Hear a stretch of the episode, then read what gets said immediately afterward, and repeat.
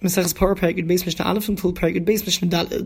few Mishnahs of this Perek, this chapter, continue the subject matter of the last part of the previous Perek, namely the Azov, the dipping of the hyssop into the Mechatos, and using that to sprinkle the water mixed with the ashes onto the person or item that is being purified with the Mechatos. Sometimes the mechatos would be contained within a narrow container, which was more narrow than the azov that was being used. And therefore you could run into a problem that ha'azov hakotzar, if the hyssop is relatively short, that you're not able to reach the bottom of the container to dip the azov into the mechatos. The solution of the Mishnah is mesap b'chut of a kush, you can lengthen it using a string or a thread together with a kush, a spindle, which looks like a very large needle, and it's used to spin thread. Usually the thread before it is spun is wrapped around it. But in this case, it can be used to lengthen the azov so that the azov will reach the bottom of the container. And the toivel, he should dip the azov using that spindle with the with the thread which is tied to it he should dip that into the container of mechatos, umale, and then bring it up out of the container. And when he comes to perform the actual sprinkling, then the he must hold on to the actual azov directly and sprinkle it like that. However, Rabbi Yehuda, Rabbi Shimon, Omer, Rabbi Yehuda, and Rabbi Shimon say that kashem shehazoya ba'ezov kach tevila ba'ezov. In the same way as the actual sprinkling of the mechatos needs to be done whilst holding directly onto the azov, so too the dipping of the azov into the mechatos needs to be done whilst holding directly onto the azov. And this argument is based on how they learn the psukim and to what extent using the method of the string and extending it with the giant nail is considered to be direct or indirect. Mishnah Beis. The concept of chazaka is a general concept that states that if the halachic status of something has possibly changed, possibly not changed, out of doubt, we retain the chazak that it has had until now and assume that it has not changed. And for example, if somebody is tome, he's impure and he needs to be purified, and there is a doubt as to whether the purification process was done properly or not. Out of doubt, he would still be Tome because that is his status that he has had until now. And based on that, the Mishnah says, Hiza, Sofik min achut, Sofik min akush, Sofik min agivol. If he sprinkled the mechatos onto somebody or onto an item, and there is a doubt whether the mechatos that landed on the item that is being purified is part of the mechatos that came from the string or from the giant nail or from the stalk of the Azov. Only if it came from the stalk itself would the sprinkling be valid, and since there is a doubt over here as to whether that is true or not, Hazayose Pasula, the sprinkling would be invalid and the person or the item would remain impure until he is sprinkled properly with the mechatos. Likewise, Hiza al Shnei if he sprinkled the mechatos onto two different items, and certainly it landed directly onto one item. But with regards to the other item, we're not sure whether it was direct or indirect. Sofik al Shneim Hizar. There's doubt whether he sprinkled both of the items directly. The mechatos reached each of the items directly from the Azov itself. Sofik mechaver mitzalov, or possibly water splashed from the first item onto the next one. With regards to that second item that we are unsure about, Hazayose Pasula, the sprinkling would be invalid. Once again, this is based on the principle of chazaka that states that the item remains like it has been until now, out of doubt. Machat shinasuna ala cheres, if there is a metal needle that is placed on a broken piece of earthenware, the broken piece of earthenware is not tome at all, but it can't be tome because it is not considered to be a useful utensil. However, the metal needle is tome, and the aleha, a person sprinkled para the, the mechatos onto the needle. Sofik ala machat hizo, sofik menacheres mitzah But there is a doubt whether the water, the drops of mechatos, arrived directly onto the needle from the azov, or it first landed on the piece of earthenware and then splashed onto the metal needle even though it's true that the earthenware piece is not something that can be tome at all. So it's not as if the mechatos become tome, nevertheless, since at the end of the day it didn't arrive directly onto the metal needle, Hazayose Pasula, its sprinkling is invalid.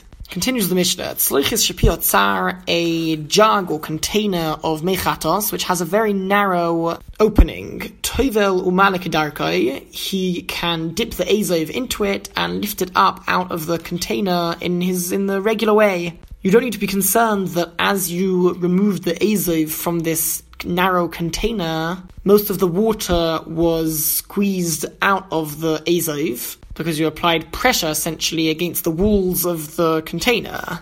According to the first opinion of the Mishnah, even though it is true that quite a lot of the mechatos does come off as you are taking it out of that narrow jug. Nevertheless, there is still a sufficient enough amount of water that is still on the tip of the azov, and therefore you can sprinkle multiple items or people with that mechatos which is on the azov. Rabbi Yehuda Omer, however, Rabbi Yehuda says Hazar Rishona, only the first sprinkling would be valid. Rabbi Yehuda is concerned that the amount of water that is on the Azov is not sufficient for us to be sure that after the first sprinkling has been done, there is still enough water that lands on the items after that. And therefore, out of concern, Rabbi Yehuda says that it would need to be re-dipped into the container before sprinkling the next item along if there is mechatos, there is a container of mechatos, and shenismatu, the amount of solution that is there has been reduced, and there's not a lot of it left in the container. Even if it's very shallow, the amount of water that remains in the container, toivel afilu rashi give he can dip even the, just the tips of the azov stems and that which is collected by the stems when he dips it in, umaze he can use to sprinkle onto items or people to purify them.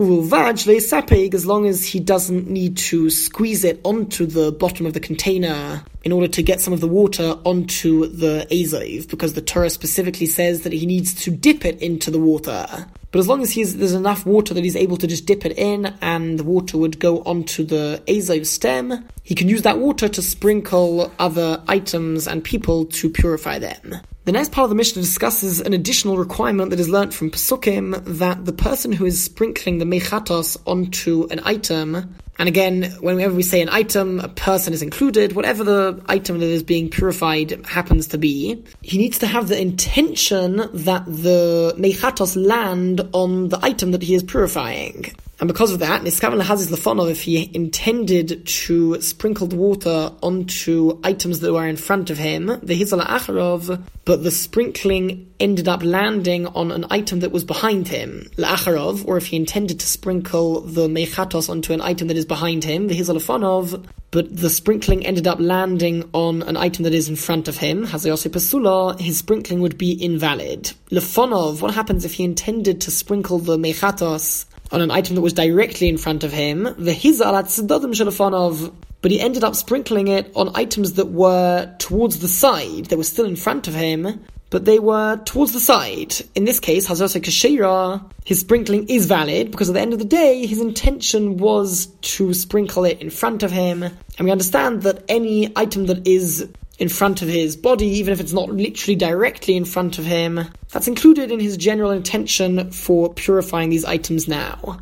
Right, the Mishnah adds that although the person who is doing the sprinkling must have all of these intentions in mind, the person who is being purified does not have to have that intention. Just like an item, an object that is being purified, obviously doesn't have the intention and yet it is still purified, so too, al you can sprinkle the mechatas onto a person whether he realizes it or not, even if he's asleep at the time, and he will still be purified. Ends of the Mishnah. One can sprinkle the mechatos onto a person and other items, even up to a hundred of them or more, even if it's only one act of sprinkling, as long as the water, the mechatos, does land directly onto all of the items, even if it was all done in one motion, that is valid and all of the items would be purified.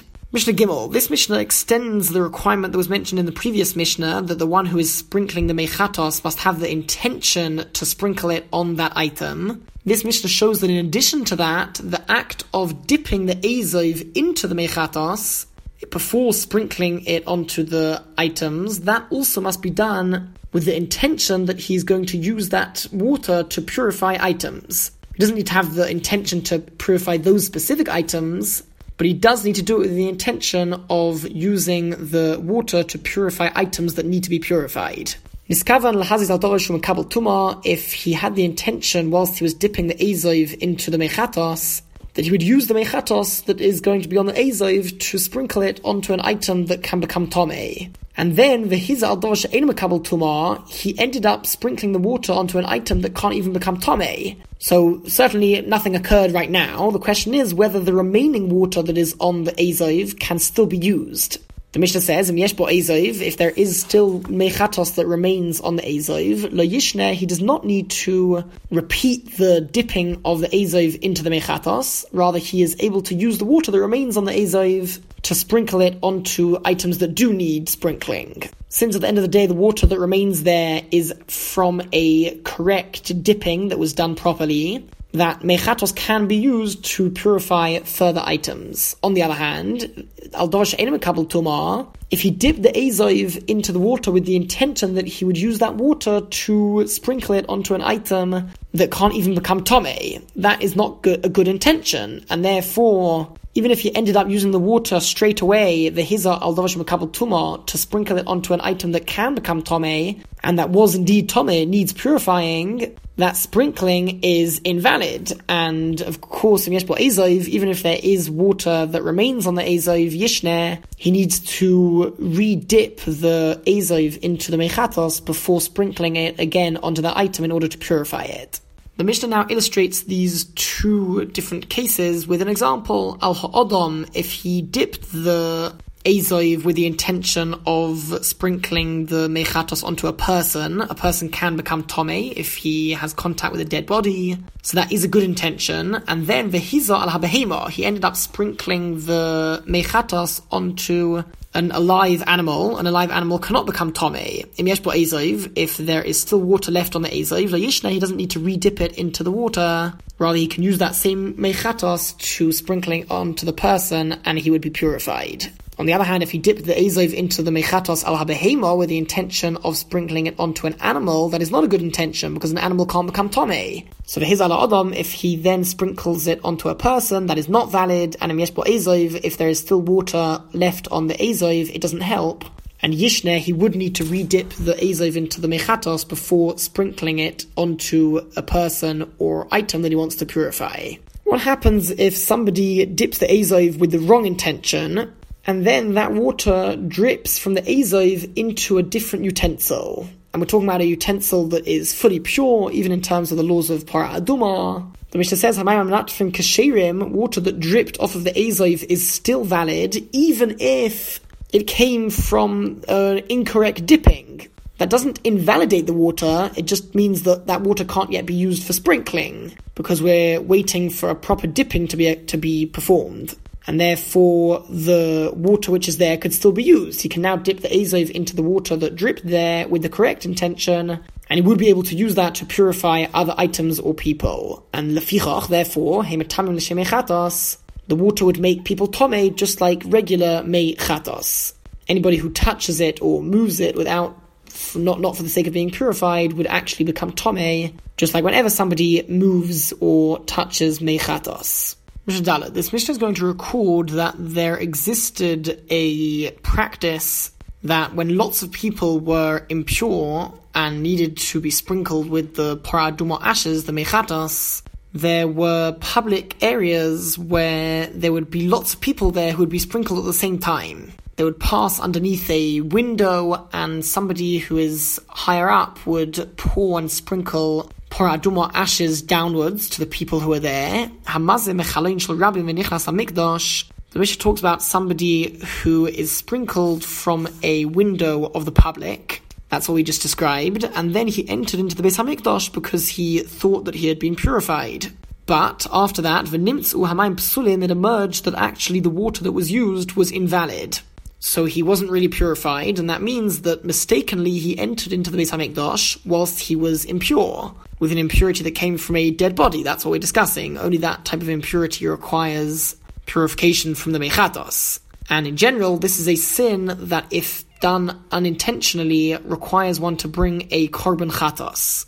in order to atone for his sin. However, in this case, the Mishnah says that pottery is exempt. And the reason for this is because a person who commits an Avera B'Shoigeg, by mistake, he is obligated to bring a korban chatos. But over here, it's not just considered to be a mistake, Shoigeg, but it's considered to be oines.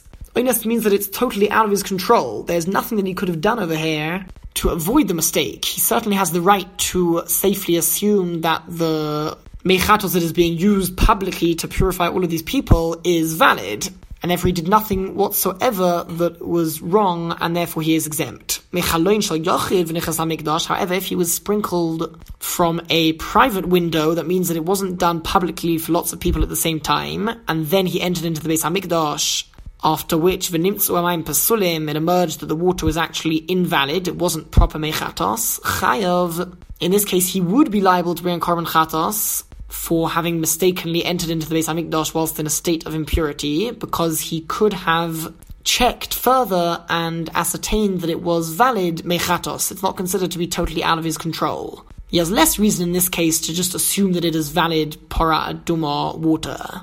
Adds the Mishnah, Avol Kohen Gadol, however, a Kohen Gadol who entered into the Beis Hamikdash by mistake, even in, in either of these cases, whether it was after he was purified from a private window or a public window, Patur who would be exempt, because the truth is, a Gadol is never liable to bring a korban for this sin of entering the Beis Hamikdash in a state of impurity.